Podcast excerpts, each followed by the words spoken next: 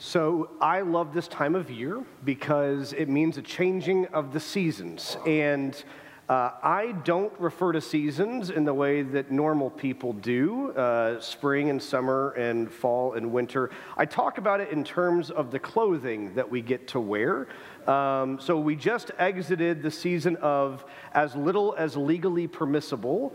Um, and we have just entered into the season that I call uh, hoodie and shorts season. Um, it's a Texas season uh, because early in the morning you're going to need something to keep you warmer. My choice is a, is a hoodie, but by the end of the day, you'll be sweating. See, everyone makes the mistake of like hoodie and pants. That's, that's a classic rookie mistake. By the end of the day, it's going to feel like you're back into summer zone. And so it's kind of like a mullet, but for your clothing. You're like fall on top, summer on bottom. Um, and, and, and, I love this season for that purpose. It, it, means that the pumpkin patch is here and fall football is underway and my fantasy team is off to a terrible start. And, you know, Halloween means that Andy and I get to watch old spooky shows that I grew up with. We're working our way through Are You Afraid of the Dark right now? Um, yeah, and, uh, and it means that holidays and family gatherings are around the corner. For me, I know not for everybody, but for me, I really look forward to family gatherings at Thanksgiving and Christmas. And um, I was thinking about one recently where I was with my Uncle Doug. Um, and my Uncle Doug uh, had just been gifted a new guitar as he was approaching retirement. Um, he'd always wanted to learn how to play the guitar. Maybe that's on your bucket list as well, but it just never made time for it. And so he's got a buddy that actually makes custom guitars. Fancy that. And so he made him this beautiful powder blue electric guitar with uh, the knobs were little red casino dice. And, uh, and he was sh- talking about it, showing me pictures. And, and, I asked him how he was going, and he said his fingers really hurt. And uh, if you've ever learned to play the guitar, you understand what he's talking about because learning to play the guitar can be painful.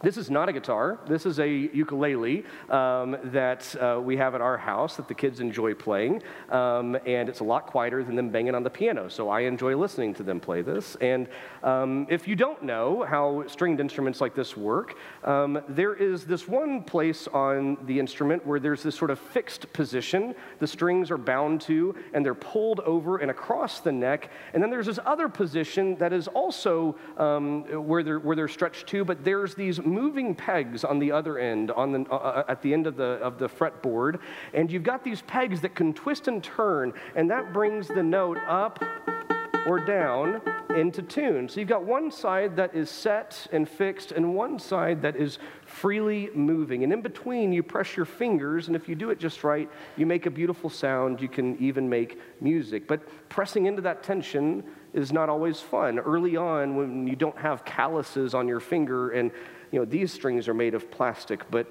um, the, the electric guitars have these thin metal strings that will really cut into your fingers at first until they get tough enough to withstand the tension and the strength.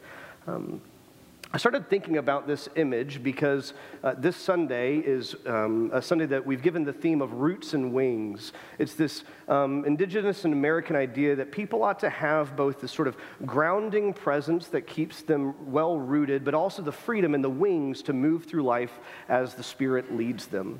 And it's not unlike the two ends of a guitar or a ukulele one side that is firmly planted and rooted, the other side that can move and stretch in the ways that are needed, and so that in the middle, somehow, in the tension, even in the pain, there is music to be made. As Christians, I think our faith is all about tensions that we carry. And as I think about roots and wings and guitar strings, I, I, think about who we are as the people of God, and, and I think about the stories that God tells in the Hebrew Bible around the places that God dwells because uh, there's, a, there's a connection there in the way that, that God asks us to move with God. At times, in this way that is freely moving, and at times, in this way that is firmly planted. And in between, there is this tension between tradition and progress and what has come and what will be. And the question for us this morning is where is God in the tension between what has been and what will be? Where is God in that tension between what has been and what will be, what we know firmly and what is yet unknown and freely moving. And so, before we take a look at a couple scriptures this morning, um, I want us to know where they come out of. Maybe you have no real knowledge of the Hebrew Bible, and that's okay.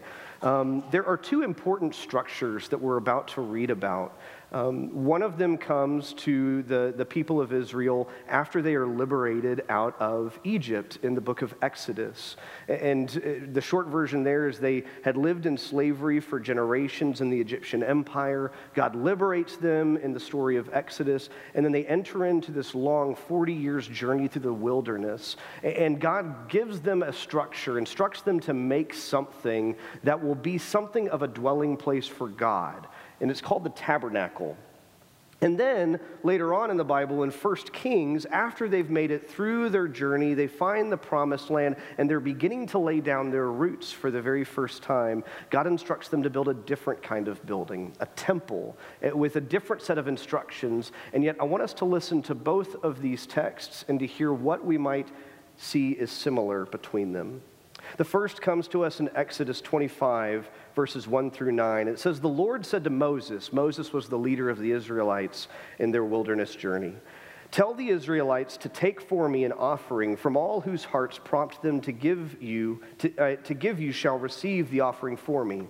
This is the offering that you shall receive from them gold and silver and bronze, blue, purple, and crimson yarns, and fine linen, goat's hair, tanned ram skins, fine leather, uh, acacia wood. I actually don't know how to pronounce that word. I should know how to do that. I have a seminary degree. Oil for the lamps, spices for the anointing oil and for the fragrant incense, onyx stones and gems to be set in the ephod and for the breastpiece. And have them make me a sanctuary or a tabernacle so that I may dwell among them. In accordance with all that I show you concerning the pattern of the tabernacle and of all its furniture, so you shall make it. So God gives them these instructions. And then later in 1 Kings for the temple, it says, Now the word of the Lord came to Solomon, different leader, different time, different place concerning this house that you are building, if you will walk in my statutes, obey my ordinances, and keep all of my commandments by walking in them, then I will establish my promise with you, which I made to your father David. I will dwell among the children of Israel and will not forsake my people, Israel. So Solomon built the house and finished it. Now I notice some things about these places. First, there's this, this tabernacle space that is made from these very natural elements and, and from cloth and fabric and from these easily portable things. And it's, it's describing something of a, of a tent that can be picked up and moved with them. We'll talk more about that in a second. And then with the temple, I'm hearing this much more firm language, and there's stone, and there's rules, and there's ordinances, and laws, and commandments. And yet I notice there's something that connects the two. And it's not the stuff they're made out of, but the purpose for which they are made. In both these texts, there's this phrase Have them make this for me, God says, so that I may dwell among them. And then in 1 Kings, I will dwell among the children of Israel.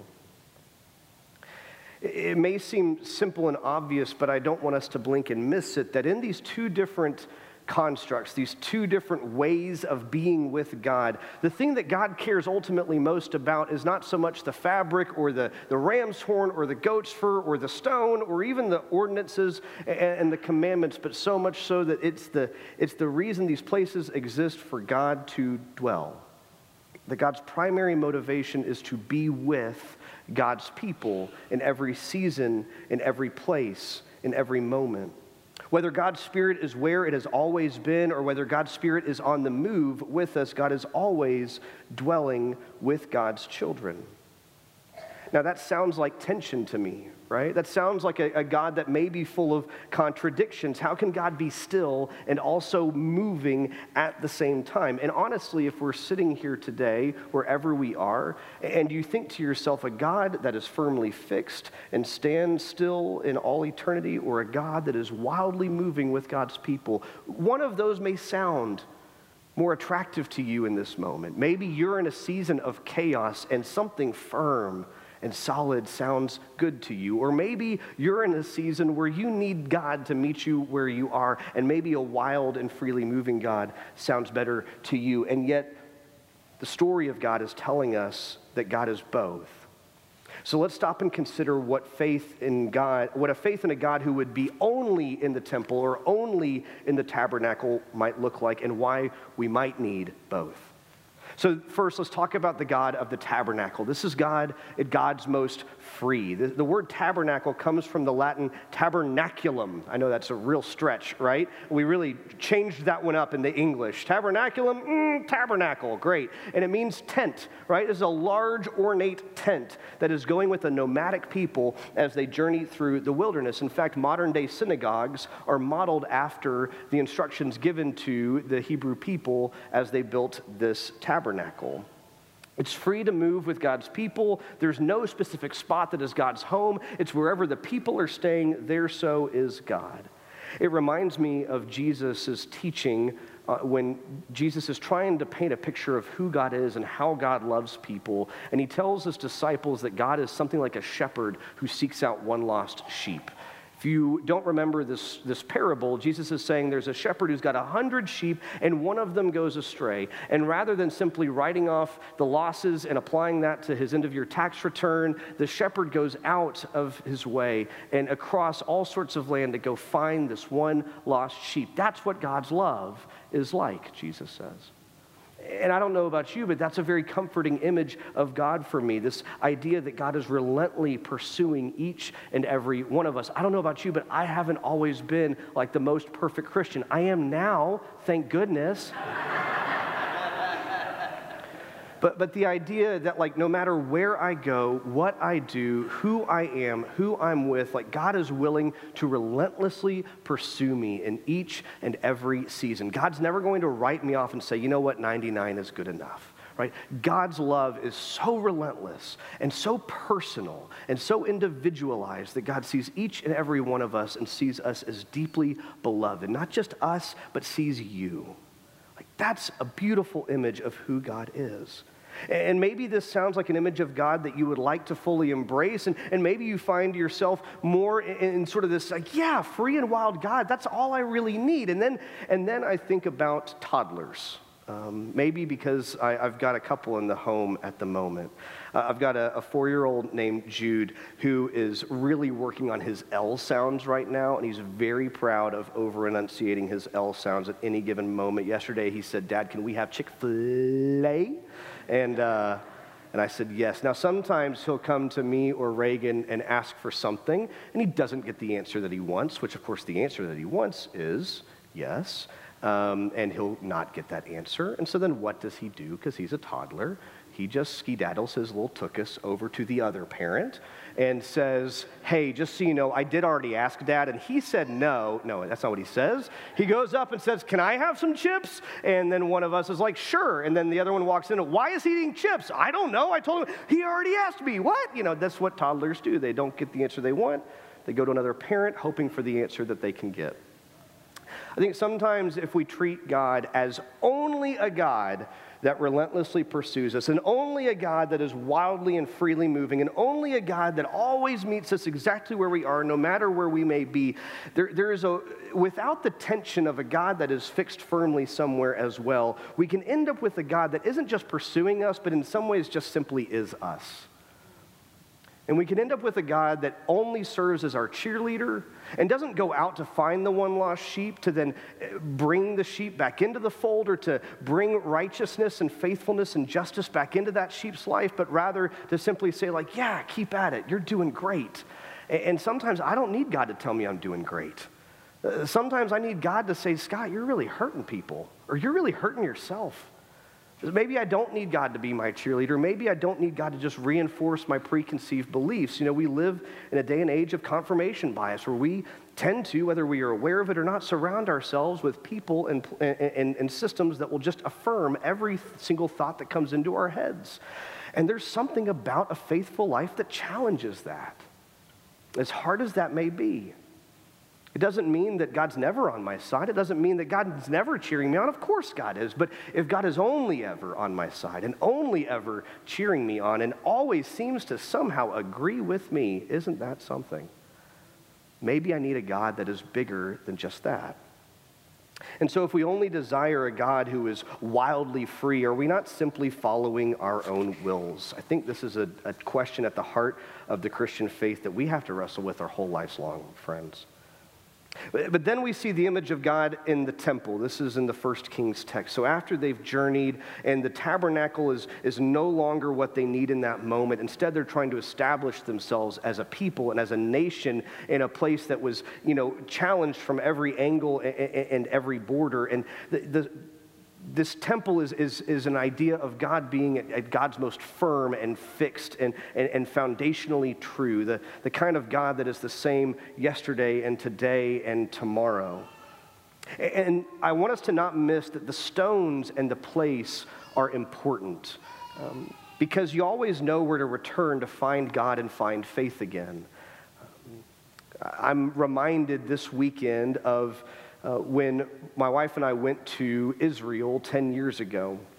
And uh, like all of you, we are in a posture of prayer for the people of Palestine and Israel uh, today as they enter in what will be continued uh, bloodshed and violence. And um, that's another sermon for another day. Um, but what I will share this morning is that um, when we went to what's called the Temple Mount, um, and the Temple Mount is the foundation upon which the temple stood, the temple um, that was standing in, in Jesus' day.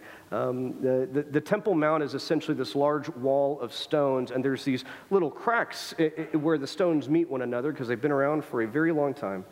And there are people, Jews and Christians, who make a pilgrimage to go to this wall and to touch it and to pray at it and to write prayers onto little scribbled pieces of paper and, and place them in. And I was struck by the, the, the, the faith of those who needed a place, needed a, a space, a stone even, that they could return to and trust that maybe God could meet them there. It reminds me of another image that, God, that Jesus shares about how God's love works. It's a different parable, this time the parable of the prodigal son. And not unlike the lost sheep, it is about someone who wanders from God or, or, attempts to journey away from God's presence. And yet, rather this time than God going out to track them down, this person ends up returning. The prodigal son, if you don't know, is about a young man who asks for his early inheritance and basically wishes his father dead. And he takes it and he spends all his money. He ends up working for a pig farmer because he's destitute. And he's even eating the slop of the pigs. He's hit the rock bottom, lowest of the low. And it's in that moment that he realizes and thinks to himself, there's one place I could go. I could go home. And in that moment, I'm struck by the fact that it's not so much that God had to go out and find this young man, but rather that this young man knew exactly where to go if he wanted to go and find God once again, wanted to go find his father once again. I think sometimes in faith, it's one thing for God to pursue us. It's another thing to know what are those sacred spaces? Who are those sacred people? What are those, those um, spaces, maybe like this sanctuary, perhaps? Or, or maybe it's a space in your own home, or maybe it's a place from your past that it's hallowed ground. And, yeah, there's something sacred about the actual place that it's in. And, and maybe there's something about God that isn't changing. And even when you go back 50 years later, it's just as special as it was. I think about those friendships that you may have that even if you don't talk for 15 years, the second you're together again, it's like nothing has changed. Um, there's something about God's Spirit that is eternal and isn't as wildly and windy moving through life, but is rather permanent and solid in a way that I don't know about you that I need in my life at times. Especially in a world that feels increasingly chaotic, to have someone that we could call our rock and our redeemer, that means something to me. Now, I think about if we desire a God who is only permanent, only fixed, only tradition, only the things that have come, only the memories, only the past, if we get too fixated on a God like that, we can end up like the older brother in the prodigal son story, the one who is so stuck on the ordinances and the commandments that God offers in First Kings, the, the one who is so hell bent on rules and regulations and the way things are meant to be done. Why? Because that's the way we do them. That's the way it's been done forever, that he ends up vindictive and hateful and alone. And it makes me realize that if I pursue a God who is only fixed, who is only tradition, who is only the things that I have known to be solid in the past, over time I'm going to find myself at a table set for one. And I'm going to shut myself off to the ways in which the Spirit, the great Spirit, is leading all of us into something new all of the time because we're meant to pursue a living God.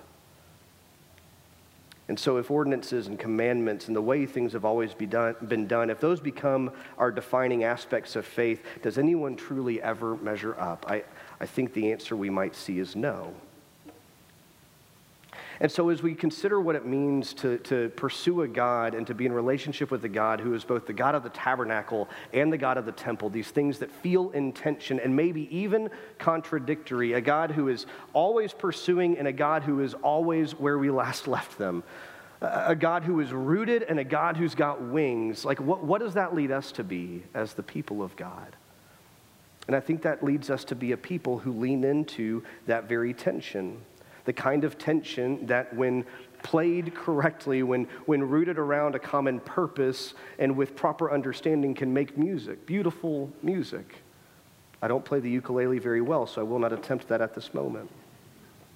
As Christians, I wonder if we can uplift an identity that, br- that proclaims boldly those essential fixed truths, the, the beauty of our tradition, the, the ways in which we know God has moved in the past and continues to move today, and yet also could we listen intently for the Spirit's free movements amongst us, leading us into tomorrow and what comes next. Maybe some days we need to be a people of a temple, and some days we need to be a people of a tabernacle. Some days we need that firm foundation, and some days we need God to send us on the move and into the wilderness. Maybe we truly need both, and thank God we have a God who is both.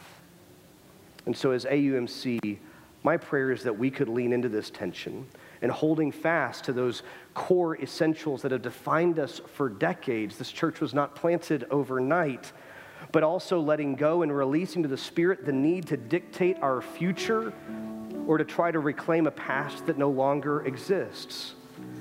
As a people caught within the tension between what is fixed and what is free, between the roots and the, and the wings, I wonder if God is leading us faithfully to live into both and to make music together as we journey to where God will lead us next. I give thanks for a God of the tabernacle and the temple. I give thanks for a God who is large enough for both. I give thanks for a God who will pursue me relentlessly, and I give thanks for a God that is right where I need to find them. For all these things, let God's people say, Amen.